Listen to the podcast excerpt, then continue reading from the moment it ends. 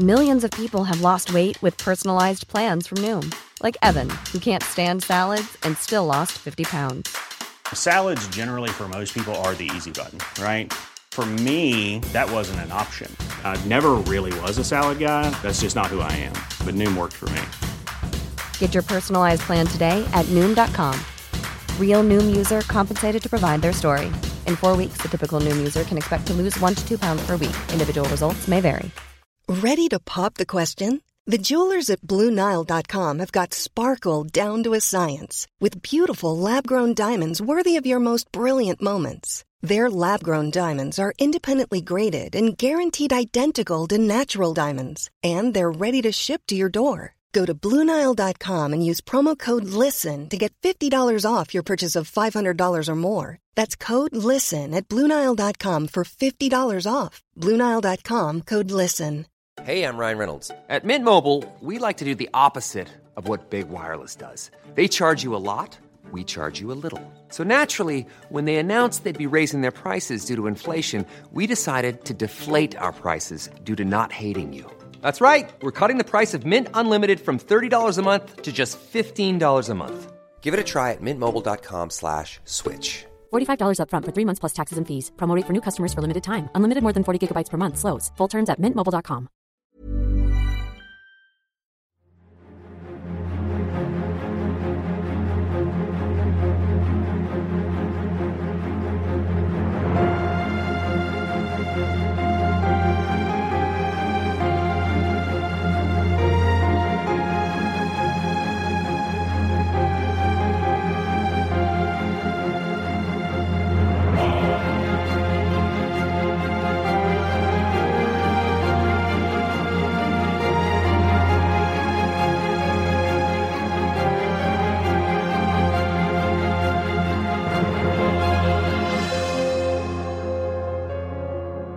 همراهان عزیز سلام.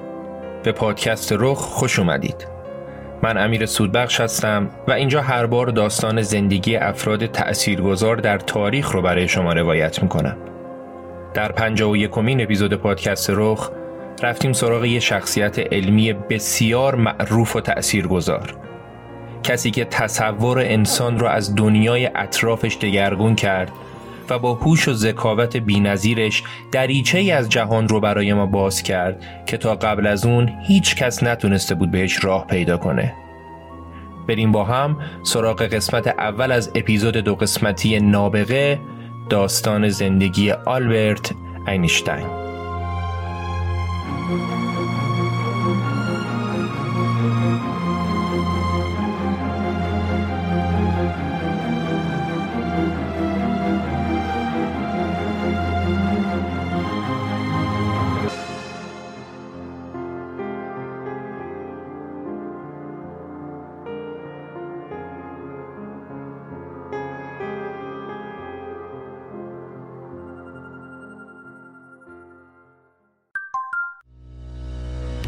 حامی این قسمت شرکت حمل و نقل بین المللی کار امزدکو اینه که کالاهای شما را از ایران به دوبی و بعدش به سراسر دنیا ارسال می‌کنه. و یا برعکس از طریق حمل و نقل هوایی و دریایی و زمینی کالاهاتون رو بدون محدودیت وزنی و حجمی از هر نقطه از جهان به دوبی و بعدش به ایران میاره دفتر مرکزی امزدکو تو دوبیه و نمایندگی رسمی معتبرترین line های دنیا هم هست. راستی یکی از سرویس های MZCO ارسال لوازم منزل از ایران به دوبی و بعدش به سراسر دنیاست و حالا یا برعکسش. برای اینکه با بقیه سرویس هاشون هم آشنا بشید یه سری به وبسایتشون به آدرس mzcoshipping.com بزنید. حامی این قسمت شرکت حمل و نقل بین المللی امزدکو قبل از اینکه داستانمون رو شروع کنیم باید بابت تأخیری که به دلایل مشخص در انتشار این اپیزود داشتیم از شما شنونده های عزیز عذرخواهی کنم. روزهای سختی رو پشت سر گذاشتیم، صحنه های تلخی رو همه ما دیدیم و تجربه کردیم. گفتنی ها به دفعات گفته شده و واقعا صحبت جدیدی در این خصوص باقی نمونده. امیدوارم به زودی زود شرایط برای همه مردم ایران خیلی بهتر از این چیزی که هست بشه. این اپیزود تقریبا اواخر شهریور ماه کارش تموم شد ولی پخشش یک ماه به تأخیر افتاد. تو این مدت هم کار روی اپیزود بعدی داستان زندگی صدام شروع کردیم و امیدواریم به زودی بتونیم اون اپیزودم آماده کنیم. الان دیگه وقتشه که بریم سراغ آقای اینشتین. بریم به سال 1879 شهر کوچیک اولم در جنوب آلمان و داستانمون رو از زمان تولد آلبرت اینشتین شروع کنیم. آلبرت توی خانواده تقریبا مرفه به دنیا آمد. یه خانواده یهودی نسبتا مذهبی. آلبرت از همون سالهای اول زندگیش واقعا با بقیه بچه ها متفاوت بود. با اینکه تا سه سالگیش نمی‌تونست حرف بزنه و وقتی هم که شروع به حرف زدن کرد تا مدتها نمی‌تونست درست و کامل صحبت کنه ولی با این حال بسیار باهوش و کنجکاو بود. خیلی باهوشتر و کنجکاوتر از بچه های همسن خودش. وقتی فقط پنج سالش بود پدرش یک قطب نما بهش داد که همون قطب نما مسیر زندگیش رو مشخص کرد. شاید اگه این قطب نما دست خیلی از بچه های دیگه باشه بچه یه مدتی باهاش بازی کنه و بعدش بذارتش کنار. ولی آلبرت نه. اون با بقیه فرق داشت. بچه پنج ساله ای که قطب نما رو دستش گرفته بود و می‌خواست بدونه که چی میشه که قطب نما اقربه هاش در جهت شمال و جنوب قرار می‌گیره. اقربه ها از کجا می‌دونن باید کدوم وری وایستن؟ آیا تو دل قطب نما چیزی کار گذاشتن؟ آیا دستگاهی هست که به اقربه ها فرمان میده کدوم وری وایسن یا نه؟ اصلا داستان چیز دیگه است. آلبرت با همین کنجکاوی رفت مدرسه و مدارک موجود در آرشیو سوئیس نشون میده که اون در سن 11 سالگی در حد یک دانشجوی کالج به فیزیک مسلط بوده و حتی تونسته در 16 سالگیش مقاله علمی هم بنویسه. پس این داستانه که میگن اینیشتین در دوران مدرسه درسش خوب نبوده و از مدرسه اخراج شده اصلا صحت نداره. وقتی که آلبرت 15 ساله شد مجبور شد از خانوادهش جدا بشه. اون زمان پدر آلبرت ورشکسته شده بود و می‌خواست با همسر و خواهر کوچیک آلبرت بره ایتالیا تا اونجا بتونه شانسش رو دوباره امتحان کنه. ولی خانواده که نمی‌خواستن آلبرت از درس و مشق جا بمونه و چوب ورشکستگی پدرش رو بخوره تصمیم گرفتن اونو با خودشون نبرن و بذارن در کنار اموزاده هاش بمونه و درسش رو ادامه بده تا ببینن بعدا چی میشه. خانواده آلبرت رو ترک کردن و رفتن به میلان ایتالیا. ولی کمتر از یک سال بعد آلبرت پاشو کرد توی کفش که من دیگه نمی‌خوام برم مدرسه. مدرسه برام جذابیتی نداره نمی‌خوام برم. خب همینجوری هم که نمی‌تونست از مدرسه بیاد بیرون باید یه بهونه پیدا می‌کرد. برای همین هم رفت از دکتر خانوادگیشون خواهش کرد که بهش معافیت پزشکی بده و تایید کنه که اون به خاطر بیماری های عصبی دیگه نمی‌تونه بیاد مدرسه. اونقدر اصرار کرد و سماجت به خرج داد که بالاخره گواهی رو گرفت و مدرسه رو ترک کرد. پس انیشتن هیچ وقت از مدرسه اخراج نشد و با درخواست خودش از مدرسه اومد بیرون. این انصراف هم معنیشی نبود که درس و مشق دوست نداشته باشه. نه برعکس. موضوع این بود که مدرسه چیز زیادی برای ذهن پر از سوال و کنجکاو اون نداشت و چهار دیواری مدرسه اونو ارضا نمی کرد. آلبرت بعد از اینکه از مدرسه اومد بیرون رفت به میلان ایتالیا پیش خانوادهش و به باباش گفت که می‌خواد بره به دانشگاه پلیتکنیک زوریخ در کشور سوئیس. البته به شرطی که از پس امتحان ورودیش برمیومد. خانوادش هم با وجود اینکه وضعشون خوب نبود اومدن از فامیلای مادر آلبرت پول قرض کردن و بهش این فرصت رو دادن که بره به زوریخ سوئیس و تو امتحان ورودی دانشگاه پلیتکنیک شرکت کنه. تو امتحانی که قبول شدن در اون کار خیلی سختی بود. مخصوصا برای آلبرت که هنوز سنش برای ورود به دانشگاه قانونی نشده بود. در صورت آلبرت رفت زوریخ امتحان داد و همونجا پروفسور هانریش وبر رئیس دپارتمان فیزیک دانشگاه زوریخ متوجه استعداد بینظیرش شد. ولی برای ورود به دانشگاه هنوز برای آلبرت زود بود. آلبرت تو امتحان ورودی دانشگاه در درسای ریاضی و فیزیک نمره قبولی رو گرفته بود ولی تو درسای دیگه مثل ادبیات و جانورشناسی و سیاست و اینا نتونسته بود نمره بیاره. پروفسور وبر هم برای اینکه بتونه از این استعدادی که کشف کرده بود حمایت کنه و همینجوری فقط ردش نکنه اومد بهش لطف بزرگی کرد و یه پیشنهاد عالی بهش داد.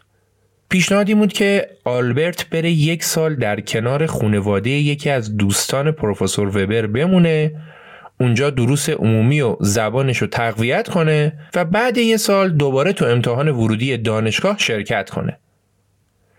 این خانواده ساکن شهر آراوا بودن که این شهر فقط 50 کیلومتر با زوریخ فاصله داشت. آلبرت هم از خدا خواسته قبول کرد و رفت به شهر آراو. پدر خانواده که آلبرت رفت پیششون از اون آدمایی بود که ذهنیت و طرز فکرش سالها از زمان خودش جلوتر بود. کلا آدم خاصی بود. اون به آلبرت یاد داد که باز فکر کنه و هیچ چیزی رو قبل از اون که بهش شک کنه و نظر مخالفش رو با ذهنی بازگوش کنه نپذیره. اون با آلبرت می‌گفت به قول نیچه بهترین راه برای فاسد کردن یه جوون اینه که بهش آموزش بدی برای کسایی که شبیه به خودش فکر می‌کنن ارزش بیشتری نسبت به کسانی که مخالف اون فکر می‌کنن قائل بشه. و خب این صحبت ها و این طرز تفکر باز روی آلبرت هم تأثیر میذاش. تو خونه جدید قرار شد دختر بزرگ خونواده به آلبرت زبان آموزش بده. دختر زیبایی به نام ماری. دیگه آموزش زبان همان و عشق و عاشقی آلبرت و ماری هم همان. آلبرت و ماری با هم وارد رابطه شدن و ساعتها وقتشون رو با هم میگذروندن. بعد یه مدت دیگه تنها کاری که نمی‌کردن خوندن زبان بود. ولی به جاش با هم کلی خوش میگذروندن و روزهای خوبی رو داشتن. اونا اونقدر به هم نزدیک شده بودن که دیگه همه در همسایا اون دوتا رو به چشم نامزد نگاه می‌کردن. هرچند که آلبرت درباره ازدواج هنوز صحبتی نکرده بود. ولی خب شواهد و قرائن نشون می‌داد که احتمالا این دو نفر به زودی با هم ازدواج می‌کنن. خب سن ازدواج هم اون موقع خیلی پایین بود و آلبرت و ماری جزو جوانای دم بخت حساب می شدن. تو همون دوران یه اتفاق مهمی هم افتاد. اونم این بود که آلبرت به درخواست خودش از تابعیت آلمانی در اومد. خب آلبرت متولد آلمان بود دیگه و طبیعتا تابعیت این کشور هم داشت. ولی اون خودش درخواست داده بود که از ملیت آلمانی خل بشه و درخواستش هم قبول شد و دولت آلمان شهروندی آلمان رو ازش گرفت. خب چرا این کارو کرد؟ به خاطر اینکه اون اعتقادی به مرزهای جغرافیایی نداشت و از ملیگرایی متنفر بود. به قول خودش می‌خواست به جای اینکه شهروند یک کشور خاصی باشه شهروند جهان باشه. آلبرت تو 17 سالگی یه سفر دیگه رفت پیش خانوادش تو میلان ایتالیا و اونجا راجع به آینده کاریش و تصمیماتی که تو ذهنش بود با خانوادش مشورت کرد و داستان ماری رو هم براشون تعریف کرد. والدین آلبرت و مخصوصا مادرش از اینکه آلبرت تونسته بود با دختر یه خانواده درست حسابی وارد رابطه بشه خوشحال بودن و منتظر بودن که به زودی این دو نفر با هم ازدواج کنن تا بلکه یکم ذهن بیقرار آلبرت هم آروم بگیره. ولی آلبرت به خانوادهش گفت که من فعلا مهمترین هدفم اینه که تو امتحان ورودی دانشگاه زوریخ بتونم قبول بشم و برم دانشگاه. و تمام تمرکزم هم روی این موضوع گذاشتم و راجع به هیچ چیز دیگه هم فکر نمی کنم. خانوادش هم دوباره ازش حمایت کردن و بهش کمک مالی کردن که بتونه به اون چیزایی که می‌خواد برسه. بالاخره زمان امتحان ورودی رسید و این بار آلبرت 17 ساله تو امتحان قبول شد و تونست بره به دانشگاه زوریخ سوئیس. بعدش آلبرت اومد از خانواده جدیدش در شهر آراو خداحافظی کرد و به ماری هم قول داد که مدام براش نامه می نویسه و تو اولین فرصت هم میاد به دیدنش. بعدم وسایلش رو جمع کرد و رفت زوریخ. موقعی که آلبرت داشت می‌رفت ماری با چشمای پر از اشک بدرقش کرد و تمام امیدش به این بود که خب به زودی آلبرت بر میگرده اونا با هم ازدواج می‌کنن و بعدش با هم دیگه میرن به زوریخ. ولی ماری اشتباه می‌کرد. ماری نمی‌دونست که خیلی زود قرار یه نفر دیگه جای اونو بگیره.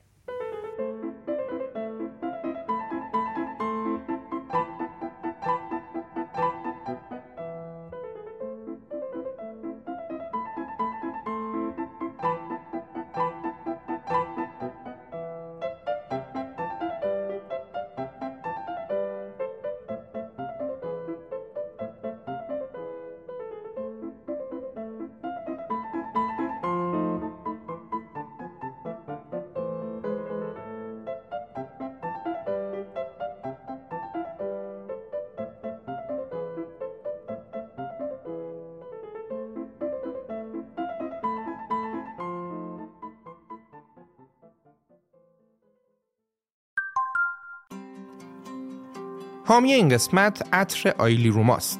هوش، سواد و پشتکار یه ترکیب برنده است و این ترکیب سالها پیش باعث تأسیس اولین خانه عطرسازی ایرانی شد. خانه عطرسازی آیلی با برند رسمی آیلی روما جایی که توش آفرینش عطرهای با کیفیت و بدون کپی و تقلید از عطرهای دیگه صورت می‌گیره و فرمول همه عطراشون هم منحصر به فرده. طراحی عطرهای آیلی روما به همون سبک و سیاق عطرهای روز دنیاست و خوشبختانه در تیراژ محدود و با تمرکز بر کیفیت و استفاده حداکثری از مواد اولیه طبیعی ساخته میشن. آیلی روما خیلی زود جای خودشو نه تنها بین مشتریان سخت پسند ایرانی باز کرد بلکه با یه search ساده انگلیسی در گوگل می‌تونید در سایت های معتبر عطرشناسی دنیا هم نظرات مشتریان خارجی رو درباره عطرشون مشاهده کنید.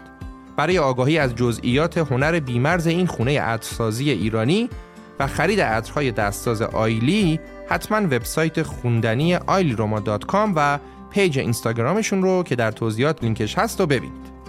آیلی روما هنری نو با عشق از سرزمین کهن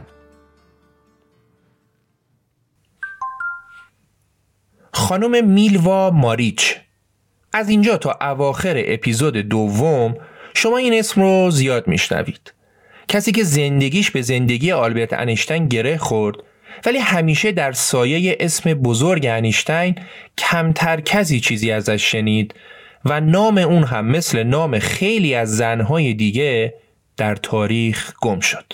ولی خب ما نمی‌خوایم اینطور باشه و سعی می‌کنیم بدور از داستان سرایی هایی که بعضا در مورد رابطه میلوا ماریچ و آلبرت انیشتین شکل گرفته با توجه به منابع موجود تصویر واقعی از زندگی میلوا ماریچ و رابطش با آلبرت انیشتین به شما بدیم. قبل از هر چیز بذارید یکم با میلوا بیشتر آشنا بشیم. میلوا چهار سال از آلبرت بزرگتر بود متولد 1875 در سربستان. میلوا از اون بچه های نخبه و با استعداد و با ضریب هوشی بالا بود. دقیقا مثل خود انیشتین. البته یه مشکلی هم داشت. اونم این که یه پاش لنگ می‌زد و نمی‌تونست مثل بقیه راه بره. همین موضوع هم باعث شده بود که تو دوران مدرسه بعضی از همکلاسیاش که هیچ وقت نمی‌تونستن تو درس باهاش رقابت کنن پای لنگش رو سوجه کنن و اونو مسخرش کنن. این آزار بچه های مدرسه و آزار اذیت های گاه و بیگاهی که حتی از جانب دوستاش می‌شد باعث شده بود که میلوا دختری تودار و درونگرا و کمی عصبی باشه و با کمتر کسی ارتباط برقرار کنه.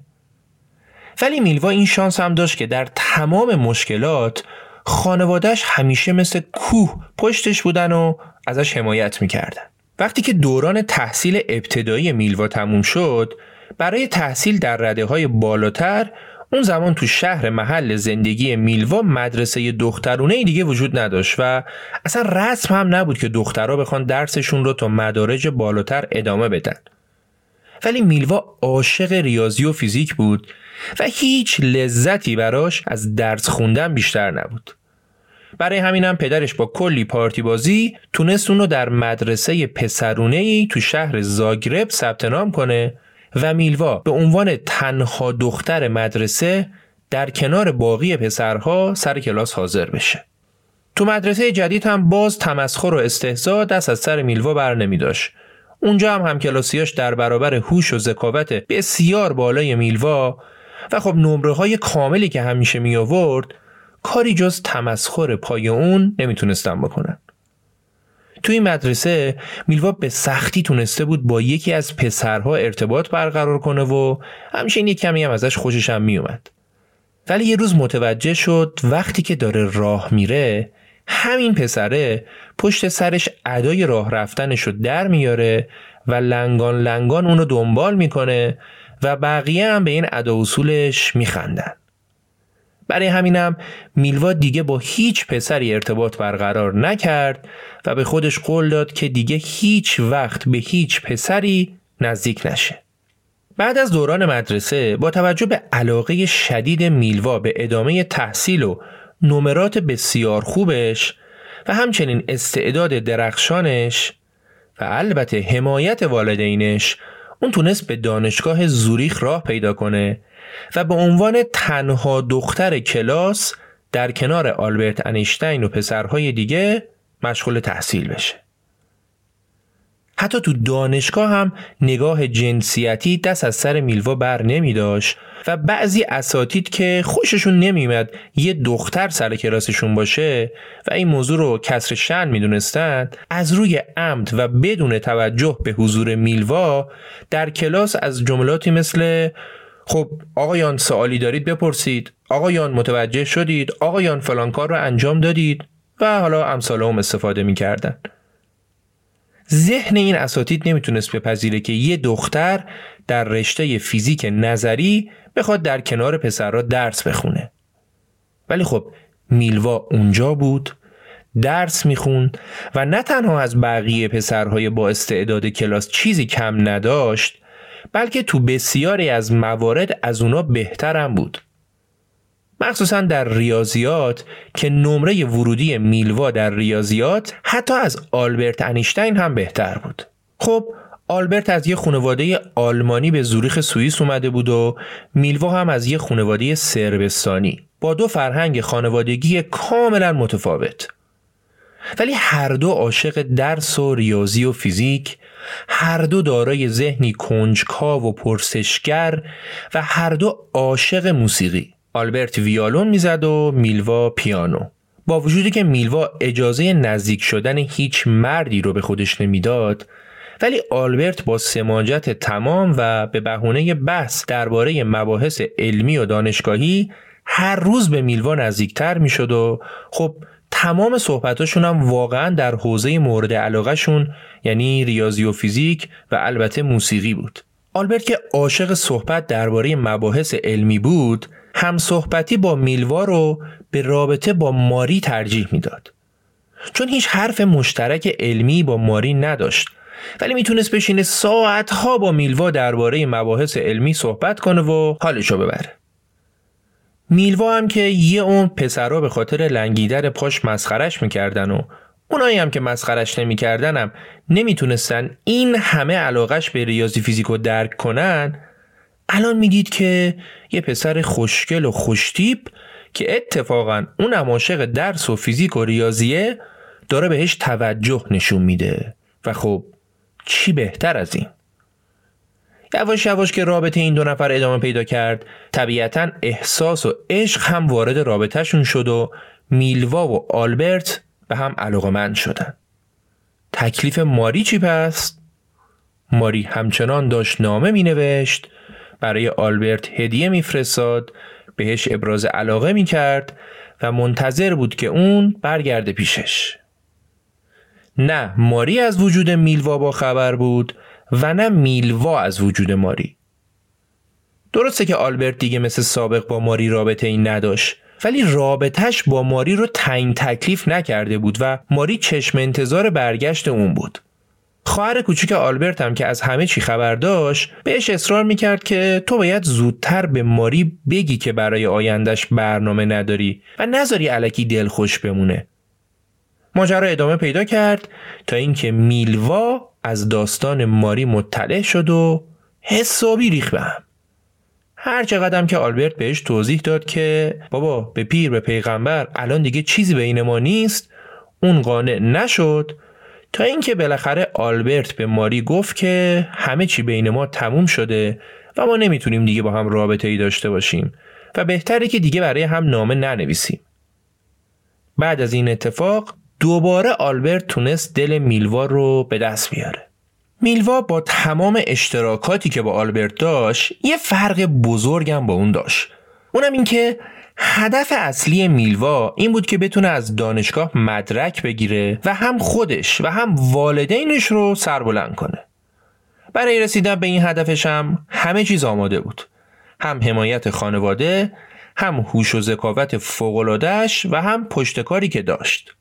ولی برعکس میلوا هدف آلبرت مدرک نبود هدف آلبرت این بود که تو دانشگاه بتونه به پاسخ سوالات بیشمار ذهنیش برسه و روی ایده ها و نظراتش بتونه وقت بذاره و پژوهش کنه.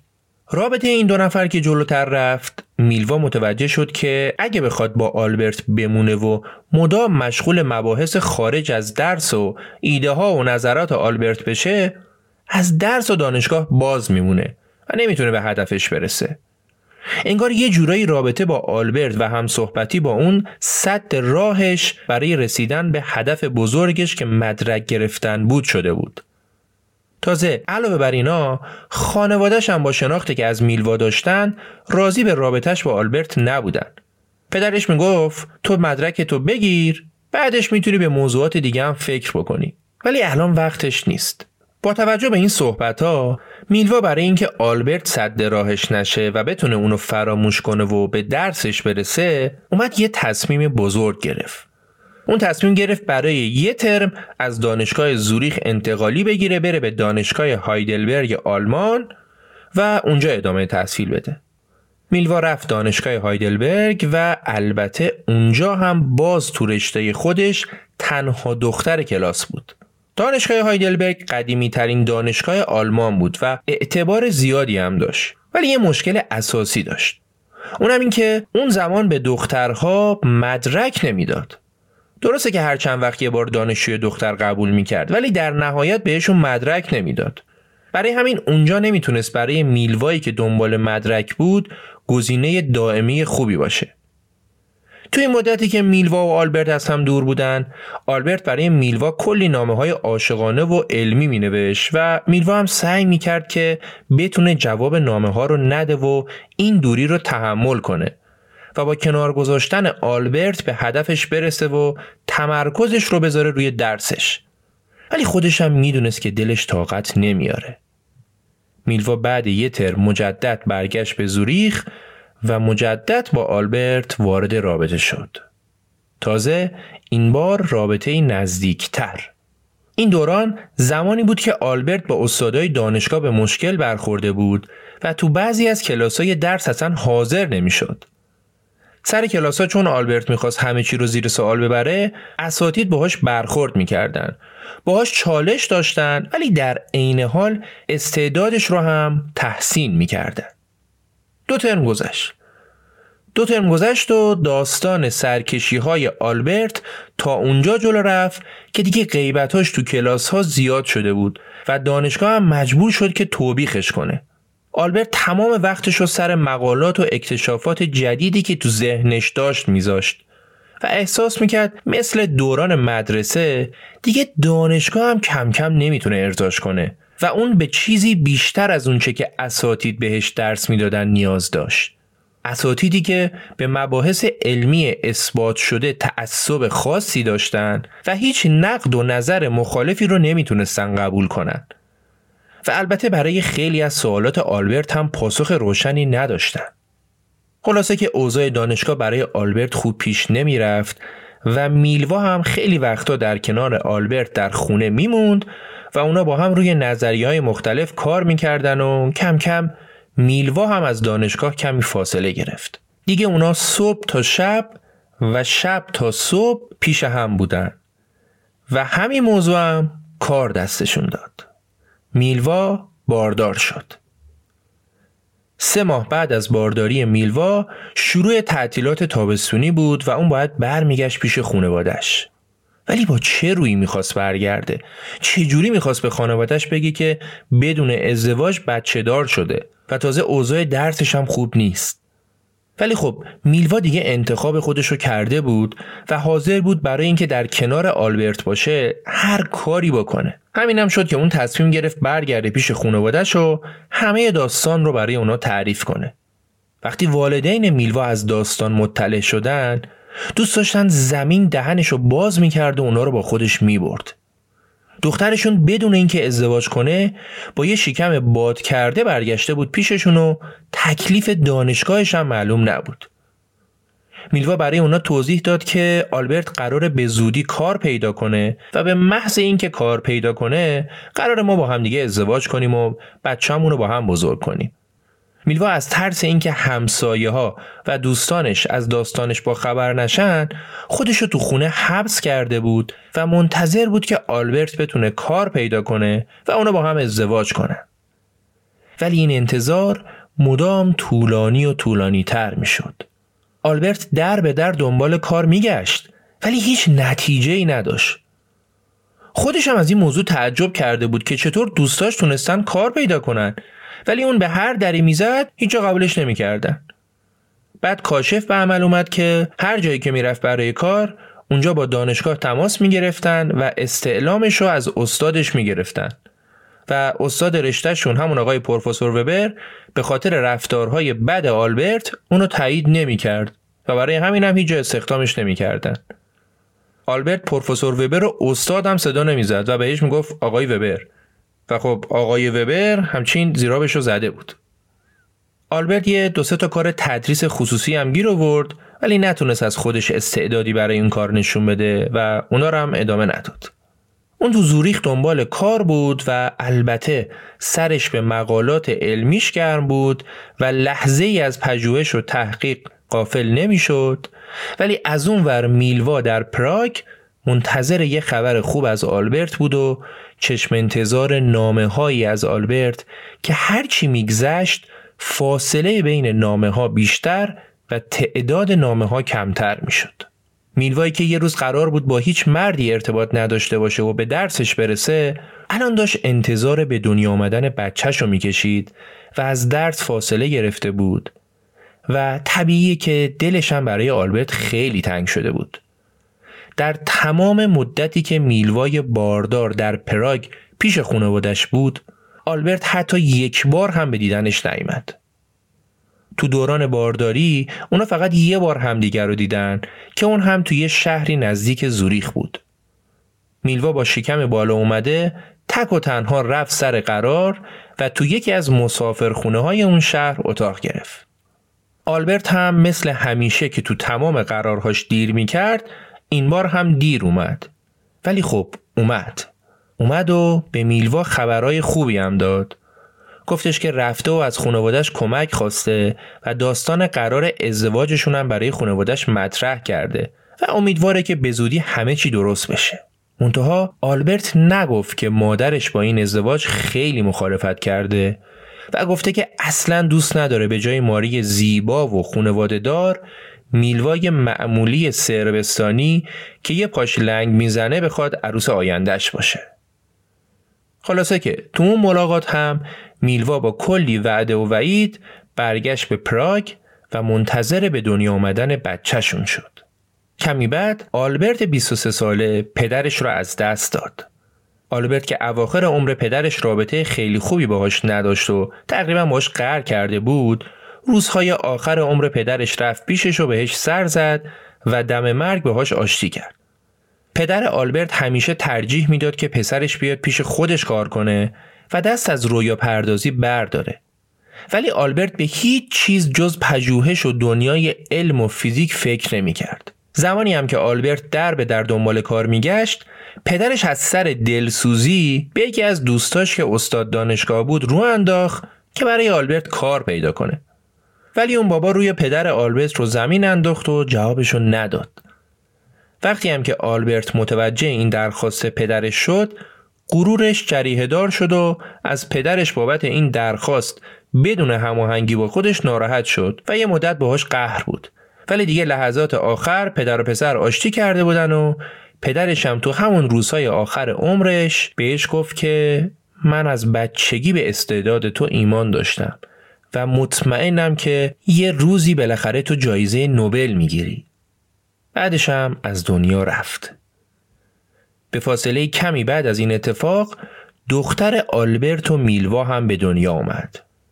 دختر بچه ای که اصلا سرنوشت خوبی نداشت و هیچ وقت معلوم نشد که دقیقا چه بلایی سرش اومده. داستان از این قراره که آلبرت از زمانی که فهمید میلوا بار داره اصلا احساسی نسبت به این بچه نشون نداد و وجود اون رو مانع پیشرفتشون می‌دونست. خونواده مذهبیش هم که به هیچ عنوان نمی‌تونستن بچه رو بدون اینکه پسرشون ازدواج کرده باشه قبول کنن و بابت این ننگ آلبرت رو تحت فشار گذاشته بودن. بعدم که بچه به دنیا اومد آلبرت حتی به دیدن بچهش هم نرفت و هیچ وقت اونو ندید. درباره سرنوشت این بچه هم بعضیا نوشتن که بچه تو دو سه سالگی تب سرخک می‌گیره مریض میشه و میمیره. بعضیای دیگه هم نوشتن به خاطر اینکه آلبرت پذیرایی بچه نبود میلوا سرپرستی بچه رو برای همیشه به یکی از دوستاش داده. ولی به احتمال زیاد بچه در کودکی از دنیا رفته. چون در غیر این صورت با شناختی که از میلوا داریم اون حتما بعدها سراغش رو می‌گرفت. در هر صورت چیزی که مشخصه اینه که بعد از تنگ تکلیف بچه میلوا و آلبرت بالاخره با هم ازدواج کردن شیش ماه قبل از ازدواجشونم آلبرت تونست به کمک دوست صمیمیش یه کاری تو اداره ثبت اختراعات در شهر برن سوئیس برای خودش پیدا کنه و به عنوان کارمند درجه سه اونجا مشغول به کار بشه. کاری که درسته که خیلی هم غیر مرتبط نبود و بعضی وقتا جذابیت خاص خودش هم داشت چون همش خب با اختراعات جدید سر و کار داشت. ولی در کل اون چیزی نبود که آلبرت می‌خواست. اون دوست داشت بتونه تمام وقتش رو صرف پژوهش و مطالعه بذاره. ولی تو اون اداره مجبور بود 6 روز در هفته بین 8 تا 10 ساعت از زمانش رو کار کنه و دیگه برای مقالات و ایده هایی که داشت زمان کم می آورد. هرچند که اون هر روز بعد از کار می‌رفت سراغ پژوهش و فیزیک و تا پاسی از شب در کنار میلوا با هم مشغول کار روی مقالات مختلف می شدن و دست از علاقهشون بر نمی داشتن. درباره وضعیت دانشگاه این دو نفرم باید بگم که تو آخرین امتحانات آلبرت تونست یه جورایی با تک ماده نمره بیاره و بره به مراحل بالاتر ولی میلوا با توجه به مدت طولانی که از درس دور مونده بود نتونست نمره بیاره و برای همیشه از دانشگاه اومد بیرون. رویای میلوا و والدینش نقش براب شد و اون نتونست از دانشگاه مدرک بگیره. ولی حداقل می‌تونست در کنار آلبرت زمان زیادی رو روی مقالات و ایده هایی که داشتن بذاره و خودش رو اینجوری راضی کنه. البته اینطور هم نبود که میلوا زمان آزاد خیلی زیادی داشته باشه چون یک سال بعد از ازدواجشون پسر اولشون هانس آلبرت به دنیا اومد و دیگه بچهداری و آشپزی و خونداری وقت زیادی براش باقی نمیذاشت. خب تا اینجای داستان آلبرت انیشتین رسیده به 26 سالگی و میلوا هم 30 سالش شده و تو جامعه علمی هنوز هیچ خبری از انیشتین نیست. ولی الان می‌خوایم وارد سالی بشیم که قرار ورق برگرده. سالی که بدون تردید مهمترین سال علمی زندگی آلبرت انیشتین و میلوا میلیچ بوده. سالی که اونا نظریات نیوتون رو به چالش کشیدن و با مقالاتی که ارائه دادن دنیای علم رو برای همیشه از خواب قفلت بیدار کردن. سال 1905 سال معجزه.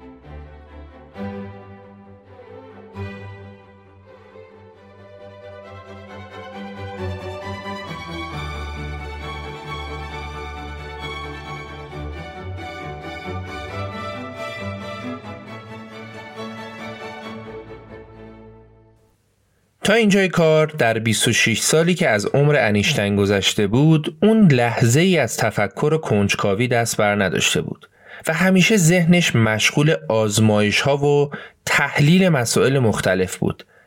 ذهن انیشتین واقعا یه آزمایشگاه بزرگ بود و همین خصوصیتش اونو از اکثر دانشمندهای دیگه متمایز می‌کرد.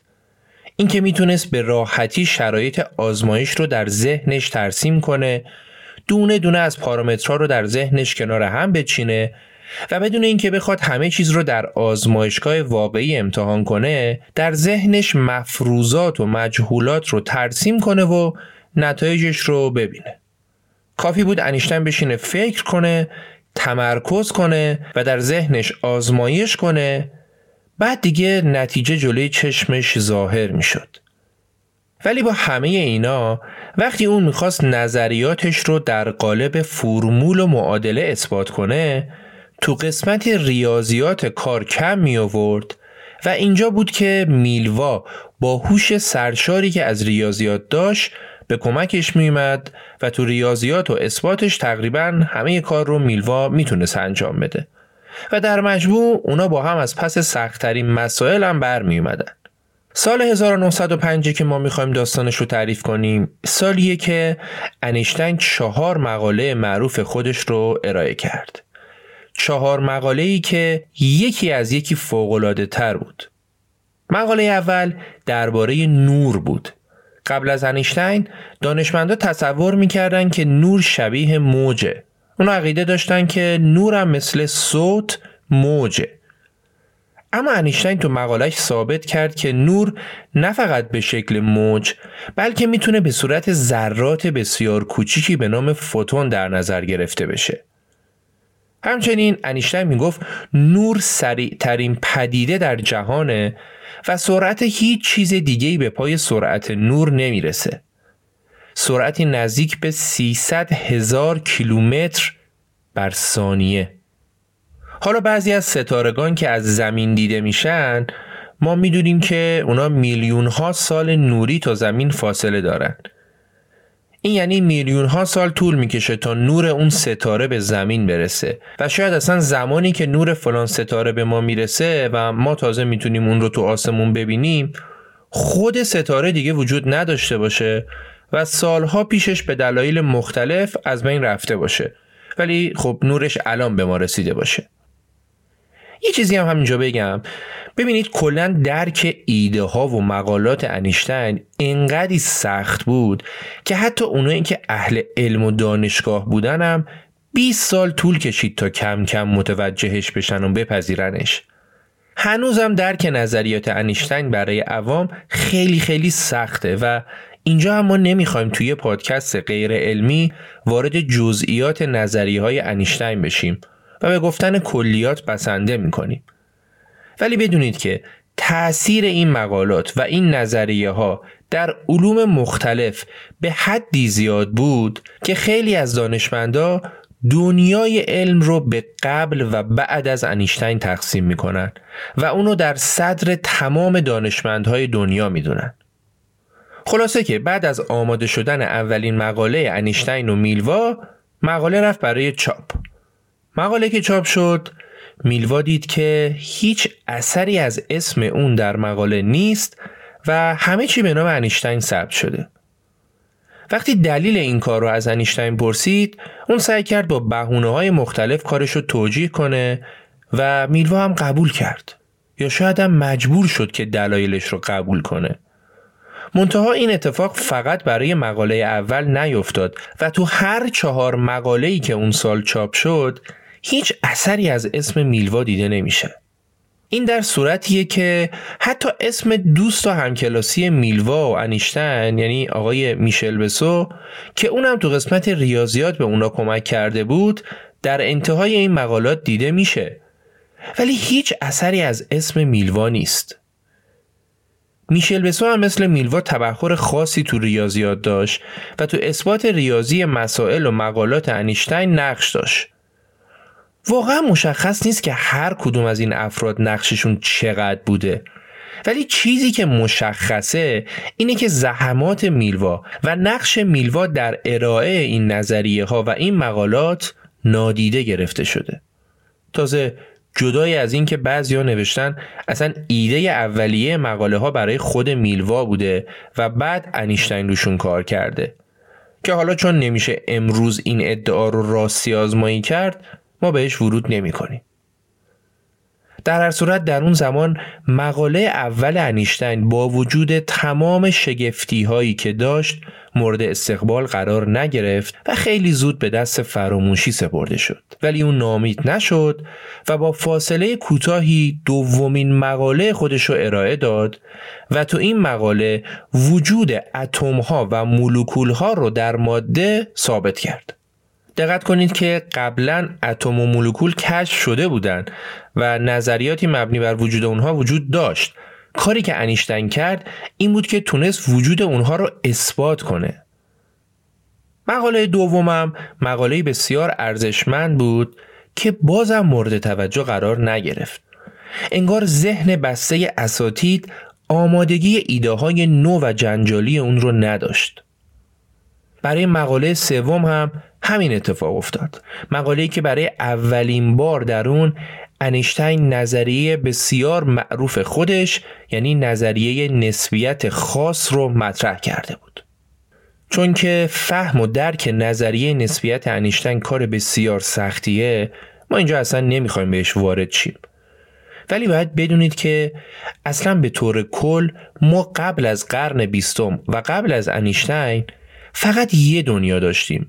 و تمام نظریات و قواعد مربوط به همین دنیا بود کدوم دنیا؟ دنیایی که داریم توش زندگی می‌کنیم دنیایی که قواعد فیزیک نیوتون درش حاکم بود و البته در این دنیا هنوز هم حاکم هست منتها از زمان انیشتین و بعد از اون سه تا دنیای دیگه هم به ما معرفی شد که تو این دنیاها دیگه قوانین نیوتون جواب نمی‌داد. اولین دنیا دنیایی با سرعت نزدیک به سرعت نور بود. همونطور که گفتیم انیشتین می‌گفت بالاترین سرعت رو در دنیا نور داره. و خب در دنیایی که بشه به سرعت نور نزدیک شد قواعد دنیای زمینی ما دیگه توش جواب نمیده. اینجا صحبت از کهکشان ها و آسمانه. و نظریه نسبیت انیشتین هم مربوط به همین دنیاست. دومین دنیا دنیایی با اندازه های بسیار بسیار کوچیک. اندازه هایی کمتر از ده به توان منهای نه که به نام دنیای کوانتوم شناخته میشه. و اونجا هم قوانین خاص خودشو داره. جالبه با اینکه انیشتن یه جورایی خودش بود که این دنیا رو کشف کرد ولی همیشه خیلی از چیزهایی که دانشمندا تو این دنیای جدید بهش می‌رسیدن و اثبات می‌کردن و قبول نداشت. چون تو دنیای کوانتوم همیشه صحبت از احتمالاته و هیچ چیز توش قطعی نیست. انیشتین با این جنبه احتمالات دنیای کوانتوم نمی‌تونست کنار بیاد. می‌گفت نه همیشه باید قطعی باشه. ولی خب در دنیای کوانتوم ما همیشه فقط با احتمالات سر و کار داریم. و اما سومین دنیا. دنیای سومم ترکیبی از دنیای اول و دومه. یعنی دنیایی با سرعت بسیار بالا نزدیک به سرعت نور و اندازه های بسیار کوچیک. پس جمعا شد چهار تا دنیا. یکی دنیای فعلی ما که قوانین نیوتونی درش حاکمه. دومی دنیایی با سرعت نزدیک به سرعت نور که مثالشو گفتی میشه کهکشان ها سومی دنیایی با اندازه های بسیار کوچیک که به نام دنیای کوانتوم شناخته میشه. و چهارمی هم دنیایی با سرعت بالا اندازه سرعت نور و اندازه های بسیار کوچیک که بهش دنیای کوانتوم نسبیت هم میگن حالا اسامی دیگه هم داره. و بحث شکاف هسته‌ای و شکاف اتمی تو این دنیا مطرح میشه. در کل هم چون ما در این دنیا زندگی می‌کنیم فکر کردن به دنیای دیگه با قوانین دیگه برای ذهن ناآماده ما خیلی سخته. و خود دانشجوهای فیزیک هم باید سالها رو ذهنشون کار کنن که بتونن راجع به این دنیاها درک صحیح و درستی داشته باشن. حالا نظریه نسبیت انیشتن یه جورایی برای دنیای ما نیست برای دنیایی با سرعت نزدیک به سرعت نوره و قدرت انیشتین در اینه که در اون زمان تونسته راجع به این دنیاها فکر کنه و چون شرایط آزمایش هم وجود نداشته اون تونسته یه سری محاسبات ذهنی انجام بده و بعد بیاد دقیق بگه که واقعا تو فضا داره چه اتفاقی میفته طبق نظریه نسبیت اگه ما به سرعت نور نزدیک بشیم انقباز طول و اتساع زمان داریم یعنی چی؟ یعنی اجسام وقتی با سرعتی نزدیک به سرعت نور حرکت می‌کنن اندازهشون کوچیک میشه و زمان براشون کنتر میگذره. یه مثال می‌زنم موضوع جا بیفته. فرض کنید دو تا برادر دوقلوی سی ساله داریم. یکیشون رو با فضاپیمایی که سرعتش نزدیک به سرعت نوره میفرستیمش فضا و یکیشون روی زمین میمونه. اونی که روی زمین مونده هفت سال صبر می‌کنه تا فضاپیمایی که با سرعت نزدیک به سرعت نور رفته فضا دوباره برگرده روی زمین. حالا وقتی برادرش برمیگرده رو زمین اونی که روی زمین مونده سی و هفت سالشه. خب هفت سال گذشته. ولی اونی که با سرعت نزدیک به سرعت نور رفته بود فضا و حالا برگشته سی و یک سالشه. فقط یک سال براش گذشته. چرا؟ چون در سرعت نزدیک به سرعت نور زمان کنتر میگذره. تازه از دید برادری که روی زمین بوده قد برادری که رفته به فضا هم کوچیکتر شده. چرا؟ چون در سرعت نزدیک به سرعت نور انقباز طول اتفاق میفته خب اگه شما هم مثل من دیوونه شدید بدونید که مشکل از شما نیست.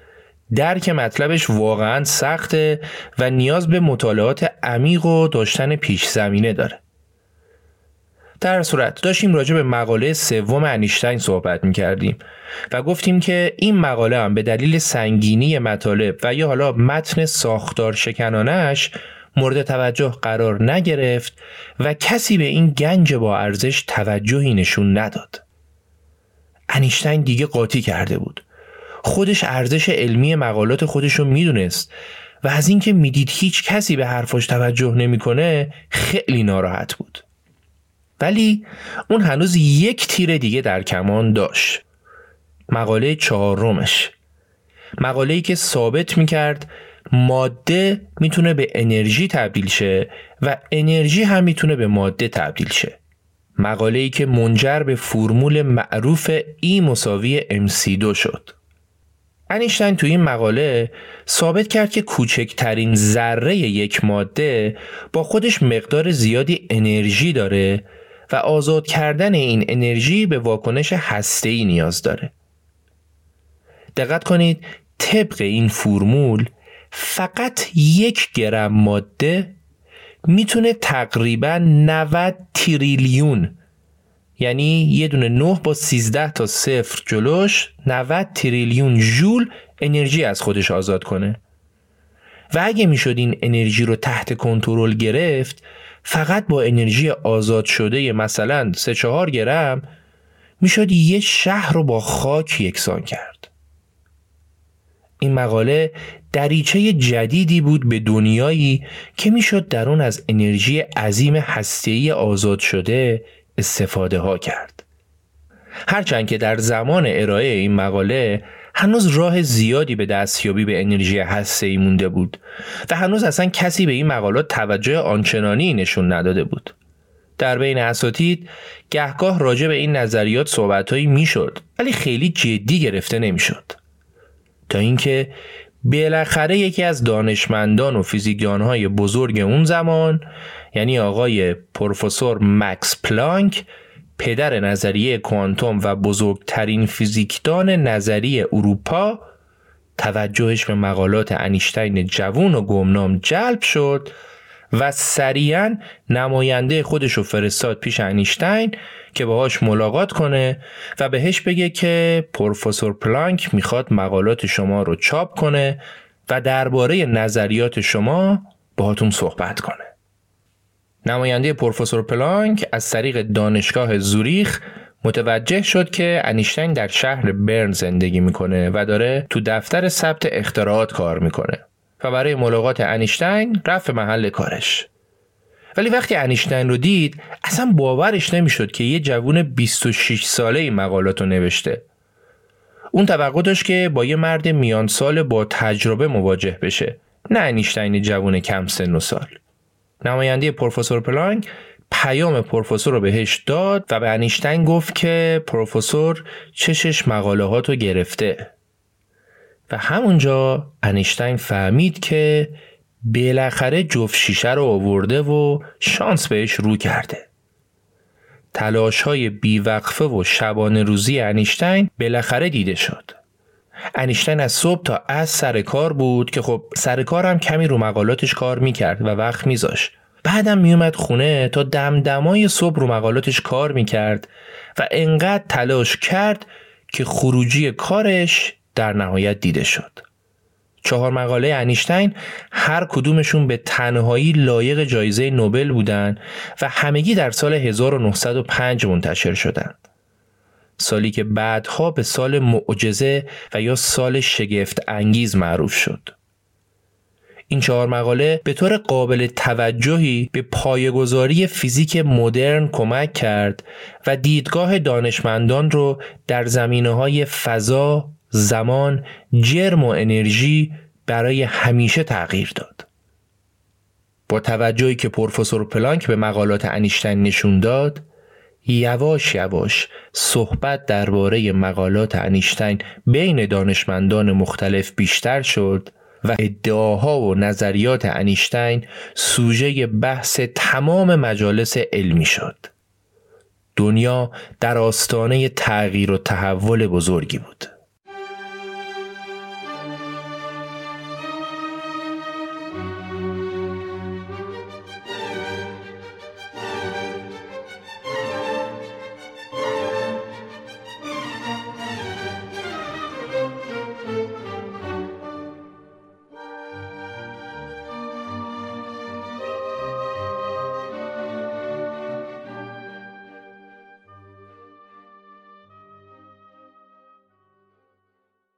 انیشتین ظرف دو سه سال بعد از انتشار چهار مقاله معروفش دیگه به عنوان یه دانشمند جوون و با استعداد معروف شده بود. اون سه سال بعد از انتشار مقالاتش زمانی که 29 ساله بود در دانشگاه شهر برن همون شهری که توش زندگی می‌کرد و کارمند اداره ثبت اختراعات بود به عنوان استادیار مشغول به کار شد. بالاخره بعد از هفت سال کار اداری انیشتین تونست به دانشگاه راه پیدا کنه و اونجا کار کنه. حالا هر چقدر زمان جلوتر می‌رفت و انیشتین معروفتر می‌شد اختلافاتش با میلوا در داخل خونه هم بیشتر می‌شد. مخصوصا بعد از اینکه پسر دومشون هم به دنیا اومد. دیگه تمام زندگی میلوا شده بود بچهداری و خونداری و اون از دنیای علم فاصله گرفته بود. میلوا چیزی که ازش میترسید سرش اومده بود و شده بود یه زن خونداری که وظیفش فقط تأمین نیازهای همسر و فرزندانشه. تنها محفل علمی که میلوا می‌تونست توش حاضر باشه آکادمی المپیا بود. داستان آکادمی المپیا چیه؟ داستانش این بود که از چند سال قبل انیشتین و دوتا از دوستاش قرار گذاشته بودن شبا دور هم جمع بشن و راجع به مباحث علمی و فلسفی بشینن بحث کنن. بعد هم به شوخی خودشون اسم این دوره همیشون رو گذاشته بودن آکادمی المپیا و میلوا هم عضو افتخاری این آکادمی بود که حالا علاوه بر کارهای خونه و بچه داری آخر شب که بچه ها میخوابیدن اون باید از اعضای آکادمی هم پذیرایی می‌کرد. ولی خوبیش این بود که حداقل می‌تونست تو جمعشون باشه و لذت ببره. این تنها فرصت میلوا برای ابراز وجود و ارزای اتشی بود که به علم و مباحث علمی داشت. اختلافات انیشتین و میلوا ادامه داشت و حتی مهاجرت خانواده انیشتین به شهر پراگ هم نتونست اوضاع رو بهتر کنه. دانشگاه پراگ به انیشتن پیشنهاد تدریس داده بود و اونجا انیشتن به مرتبه علمی استاد تمام رسید ولی خیلی زود با پیشنهاد بهتری که از زوریخ به دستش رسید خانواده انیشتین دوباره برگشتن به سوئیس و انیشتین به عنوان استاد فیزیک نظری تو همون دانشگاهی که ازش فارغ و تحصیل شده بود مشغول به کار شد. یه دو سالی هم اونجا مشغول تدریس و پژوهش بود که در نهایت یه پیشنهاد جدید این بار از آلمان براش رسید. Ready to pop the question? The jewelers at BlueNile.com have got sparkle down to a science with beautiful lab-grown diamonds worthy of your most brilliant moments. Their lab-grown diamonds are independently graded and guaranteed identical to natural diamonds, and they're ready to ship to your door. Go to Bluenile.com and use promo code LISTEN to get $50 off your purchase of $500 or more. That's code LISTEN at Bluenile.com for $50 off. Bluenile.com code LISTEN. Everyone knows therapy is great for solving problems, but getting therapy has its own problems too, like finding the right therapist, fitting into their schedule, and of course, the cost. Well, BetterHelp can solve those problems. It's totally online and built around your schedule. It's surprisingly affordable too. Connect with a credentialed therapist by phone, video, or online chat, all from the comfort of your home. Visit betterhelp.com to learn more and save 10% on your first month. That's BetterHelp, H E L P.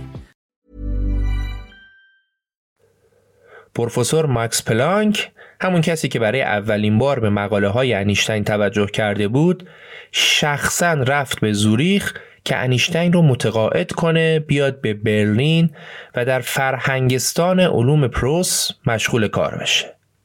اونا به انیشتین گفتن که به زودی قرار انجمن بزرگی هم برای فیزیک تو برلین تأسیس بشه و بعد از تأسیس سمت رئیس این انجمن هم برای اون میشه. اون زمان دیگه دانشگاه برای به دست آوردن انیشتین با همدیگه مسابقه گذاشته بودن و هر کدوم سعی می‌کردن هر طور شده انیشتین رو برای خودشون داشته باشن.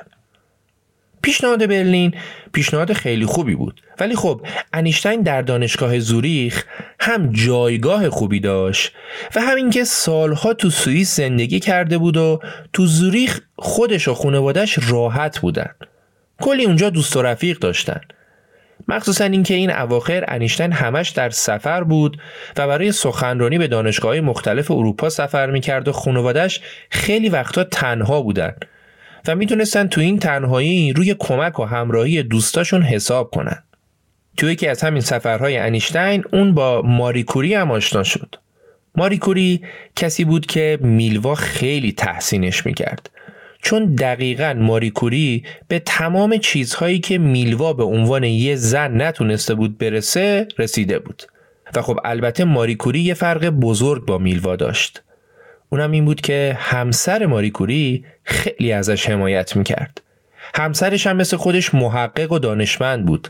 ولی اینجوری نبود که بخواد تمام موفقیت رو به نام خودش قبضه کنه و همیشه و همه جا اسم جفتشون در کنار هم میومد به دعوت ماریکوری تو تعطیلات تابستونی میلوا و انیشتین رفتن کوههای آلپ پیش اون.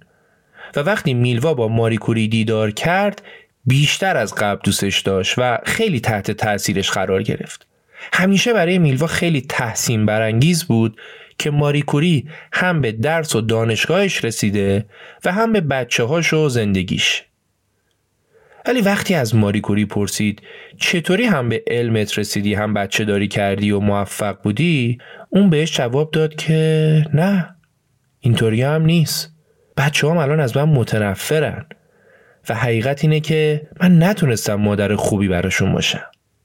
خب برگردیم به پیشنهاد پروفسور پلانک به انیشتین برای کار در برلین. برای اینکه تمام جوانب ماجرا رو بدونید اینجا باید یه شخصیت دیگر رو هم به داستانمون اضافه کنیم. خانم السا دختر خاله انیشتین. السا همبازی دوران بچگی انیشتین بود. اون با دوتا دخترش در برلین زندگی می‌کرد و از همسرش هم جدا شده بود. تو سفرهای قبلی که انیشتین برای سخنرانی به آلمان رفته بود و به فامیلاش سر زده بود ارتباطش با السا نزدیک تر شده بود ارتباطی که خیلی زود به جاهای باریک کشیده شد و تبدیل شد به نامه های عاشقانه و قرارهای آنچنانی و چیزای دیگه. انیشتین به وضوح به میلوا خیانت کرده بود.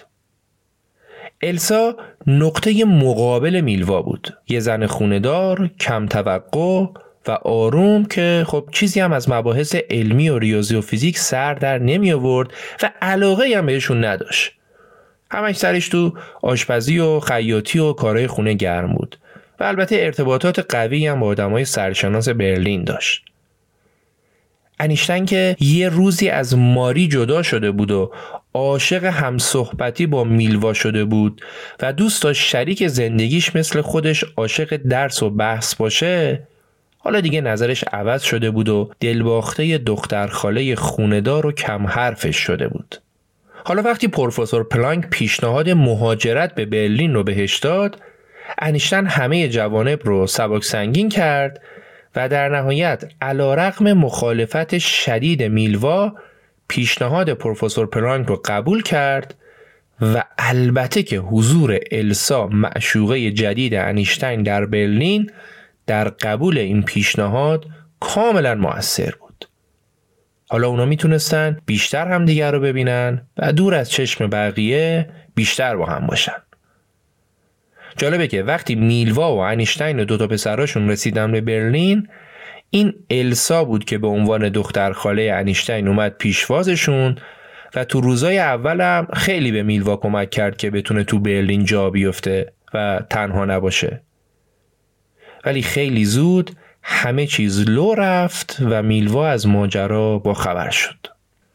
بعد از این رسوایی انیشتن به میلوا گفت که بهتره دیگه ما از همدیگه جدا شیم و این داستان رو کشش ندیم. ولی میلوا با وجود تمام اتفاقات تلخی که براش افتاده بود یه جورایی انگار زورش میومد که بخواد تن به این جدایی بده. چون که می‌دونست بلا فاصله بعد از جدایی می‌خواد با السا ازدواج کنه و الان با این جدایی می‌خواد از شر اون خلاص بشه و به معشوقه جدیدش برسه. برای همینم با پیشنهاد طلاق موافقت نکرد و گفت من سر خونه زندگیم و در کنار بچه ها میمونم. انیشن هم گفت که خب باشه. اگه می‌خوای بمونی من یه سری شرط و شروط می‌ذارم که باید تعهد بدی همشون رو رعایت کنی. بعدم نشست و شرط و شروطش رو نوشت. رو کاغذ دونه دونه نوشت. نوشت که اجازه نداری با من بخوابی. اجازه نداری در حضور من بدون اجازه من حرف بزنی. تمام لباسان باید مرتب و تمیز بشوری و اتو کنی و حالا چند تا مزخرفات دیگه. میلوا هم در جوابش گفت که باشه. قبول می‌کنم. امضاش می‌کنم. میمونم تا جونت دراد. انیشتن که دید هیچ جوره نمی‌تونه از دست میلوا خلاص بشه رفت نزدیک خونه السا یه اتاق گرفت و صبح تا شب دانشگاه بود و شب تا صبحم ور السا. تو طول هفته هم چند باری میومد خونه و به بچه ها سر می‌زد. ولی ادامه این وضعیت برای السا هم قابل تحمل نبود و السا به خاطر نگاه سنگین مردم و دوستاش رابطهش رو با انیشتن کمتر کرد و گفت که تا از همسر جدا نشدی بهتره که ما کمتر همدیگه رو ببینیم. توجه کنید که جدای از اینکه السا در خیانت انیشتین شریک بود ولی در کل شخصیت منفی نبود. دیگه اونقدر زندگی به کام میلوا و بچه ها تلخ شده بود که میلوا تصمیم گرفت دست بچه هاشو بگیره و برگرده به سوئیس. اونم بدون اینکه از انیشتین جدا بشه و بدون اینکه هیچ وسیله ای رو از خونش بخواد با خودش ببره. میلوا و بچه ها رفتن سوئیس السا هم رابطهش رو با انیشتین کمتر کرده بود و دیگه انیشتین مونده بود و حوزش. یه چند وقتی هم موضوع همینطور گذشت تا اینکه در نهایت میلوا راضی شد از انیشتن جدا بشه و قرار شد که انیشتن ماهیانه برای میلوا و بچه ها مقرری بفرسته و جدای از این قرار شد که اگه در آینده انیشتین موفق به کسب جایزه نوبل شد کل مبلغ جایزه که عدد زیادی هم می‌شد به میلوا تعلق بگیره. هزانت بچه هم در اختیار میلوا قرار گرفت. اونم با این شرط که انیشتین می‌تونه بچه ها رو فقط در سوئیس ببینه و نمی‌تونه اونا رو با خودش به برلین بیاره. در نهایت با این تفاهمات دادگاه طلاق برگزار شد و تو دادگاه انیشتین اقرار کرد که به خاطر خیانتی که من به همسرم کردم ما تصمیم گرفتیم از هم جدا بشیم. و این پایان تلخ داستان عاشقانه میلوا میلیچ و آلبرت انیشتین بود. بلا فاصله بعد از طلاق از میلوا انیشتین با السا ازدواج کرد.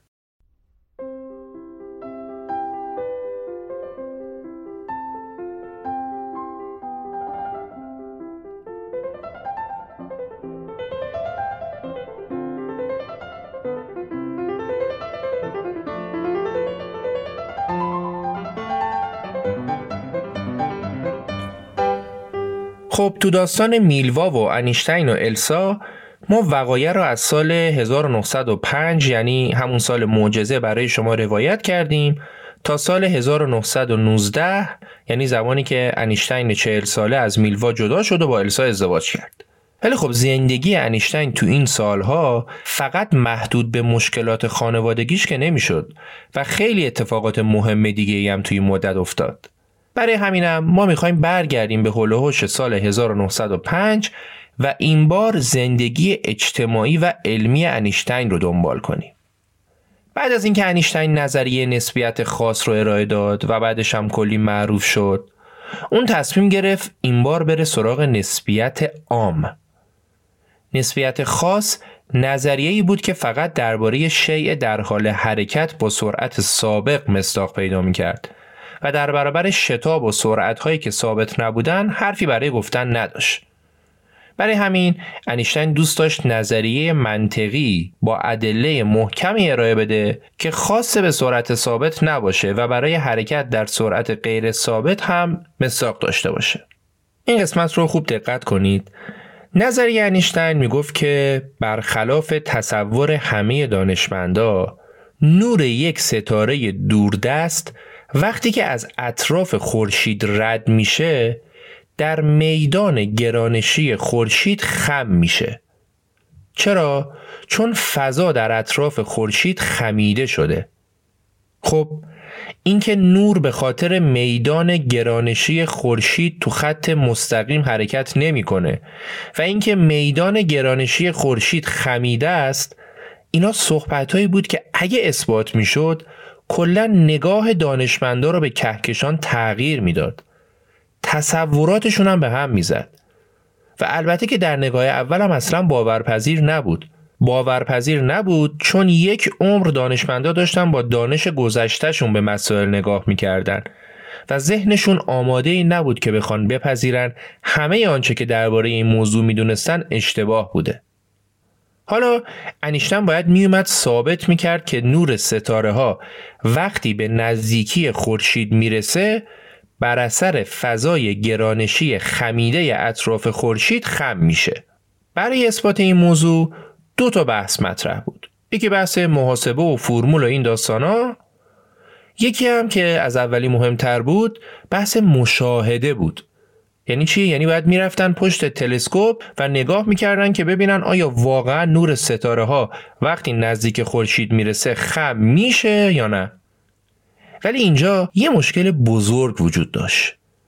مشکل این بود که خب خود خورشید انقدری نورانی هست که نور ستاره وقتی به نزدیکش می‌رسه دیگه قاطی نور خورشید میشه و دیگه نمیشه دنبالش کنی که حالا ببینی خم میشه یا نمیشه.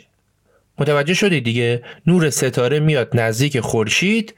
بعد دیگه وسط نور خورشید گم میشه و نمیشه دنبالش کرد و بررسیش کرد که ببینن چه بلایی سرش میاد. نمیشه بررسیش کرد که خم میشه یا نه. راه حل چیه؟ راه حل کسوفه. وقتی که کسوف میشه خورشید میره پشت ماه پنهان میشه و چون ماه جلوی نورش رو می‌گیره همه ستاره ها قابل رویتن و دقیقا در چند ثانیه میشه این پدیده رو با تلسکوپ های خاص رصد کرد و آزمایشش کرد. فقط کافیه که در کسوف هوا صاف باشه که بشه موقع کسوف آسمون رو دید. پس اینجای کار دنیای اخترشناسی باید میومد وسط و در آزمایشگاهی به بزرگی منظومه شمسی نظریه انیشتین آزمایش می‌شد. حالا کدوم ستاره شناسی هست که حاضر بشه به انیشتین کمک بکنه و درست در زمان کسوف بتونه از بهترین نقطه زمین آسمون رو رصد کنه و از نور ستاره ها عکاسی کنه؟ کی حاضره؟ ستاره شناس جوونی به نام فراندلیچ که فقط 20 سالشه و کلش بوی قرم سبزی میده. سرش درد می‌کنه برای این کارا. فروندلیچ تازه ازدواج کرده بود و می‌خواست ماه اصل بره کوههای آلپ. ولی به جای کوههای آلپ اون سر از خونه انیشتین در آورد و با همسرش رفت پیش انیشتین و همونجا هم برنامه ریزی کردن که در 21 آگست سال 1914 که قرار بود کسوف اتفاق بیفته این بند خدا پاشه بره به کریمه شوروی و اونجا از کسوف عکس بگیره. چرا اونجا؟ چون طبق محاسبات ستاره شناسا درست در اون منطقه بود که کسوف خیلی خوب دیده می‌شد. خب این سفر هزینه خیلی زیادی هم داشت. چون فراندلیچ باید با دو نفر دیگه به علاوه کلی وسایل و تلسکوپ های بزرگ از مدت ها قبل می‌رفت کریمه تا دم و دستگاهش رو علم کنه و منتظر کسوف بمونه. و کل این کارها هزینه زیادی داشت. این زمان زمانی بود که انیشتین به دعوت پروفسور پلانک اومده بود به برلین و تازه داشت تو فرهنگستان علوم پروست در کنار گروهی از دانشمندای بزرگ دیگه کار می‌کرد. انیشتین رفت از اعضای هیئت علمی دانشگاه خواست که دانشگاه بیاد بودجه این سفر رو تأمین کنه. اون اطمینان داد که آیدی این سفر و اثبات نظریش می‌تونه به اعتبار دانشگاه خیلی کمک کنه. حالا یه سری از اعضا مخالف بودن یه سری موافق ولی در نهایت انیشتین به کمک حمایت پروفسور پلانک و فریتز هابر تونست بودجه این سفر رو تأمین کنه.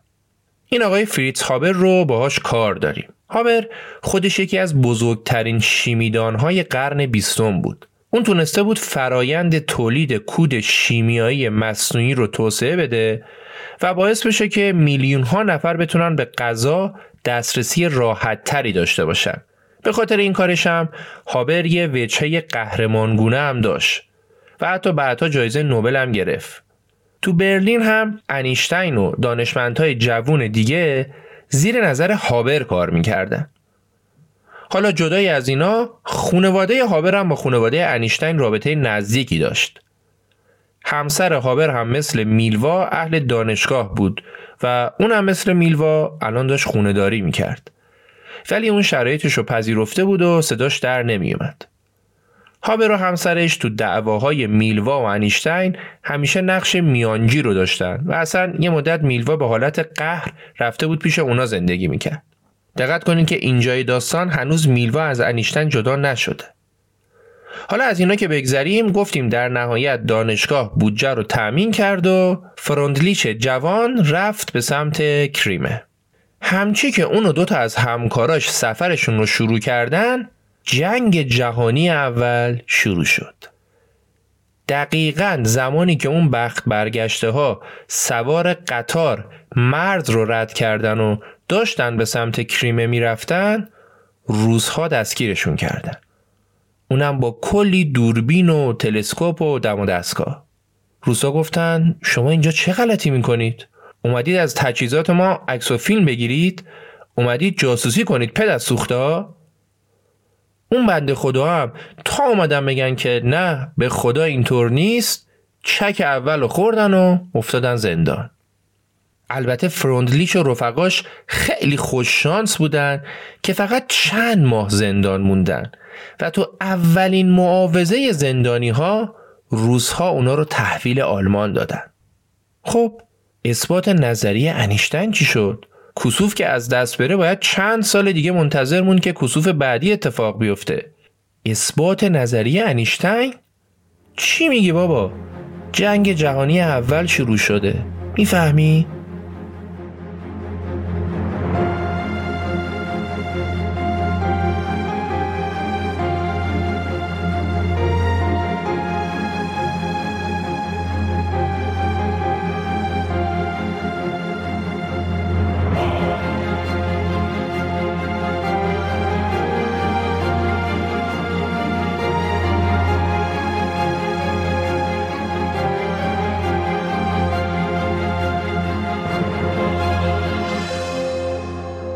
قسمت اول از اپیزود دو قسمتی نابغه داستان زندگی آلبرت انیشتین رو شنیدید. این اپیزود با حمایت شرکت حمل و نقل بین المللی MZCO و همچنین نرم افزار CRM دانا تولید شده. در تولید این اپیزود و برای مباحث تخصصی مربوط به مقالات انیشتین خانم مونا هیدری و آقای حامد شهابی به ما کمک کردند که از این عزیزان سپاس گذاریم. تمامی موزیک های این اپیزود هم آثار معروف موزارت بودند که چون انیشتین خیلی به موزارت علاقه داشت ما هم از کارهاش برای اپیزود استفاده کردیم و امیدواریم که در کل اپیزود مورد توجه شما قرار گرفته باشه. اپیزود دوم مثل همیشه به فاصله یک هفته منتشر میشه. سپاس از همراهی همیشگی شما امیر سودبخش مهر ماه 1401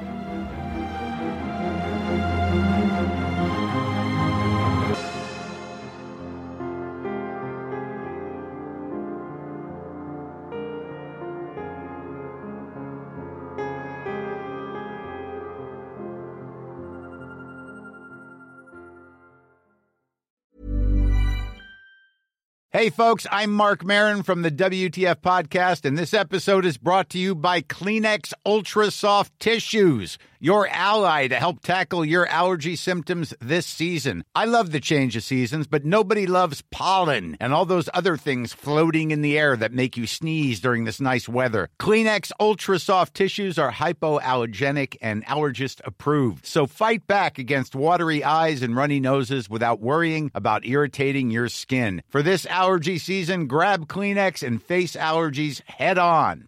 Planning for your next trip? Elevate your travel style with Quince. Quince has all the jet setting essentials you'll want for your next getaway, like European linen, premium luggage options, buttery soft Italian leather bags, and so much more. And is all priced at 50 to 80% less than similar brands. Plus, Quince only works with factories that use safe and ethical manufacturing practices.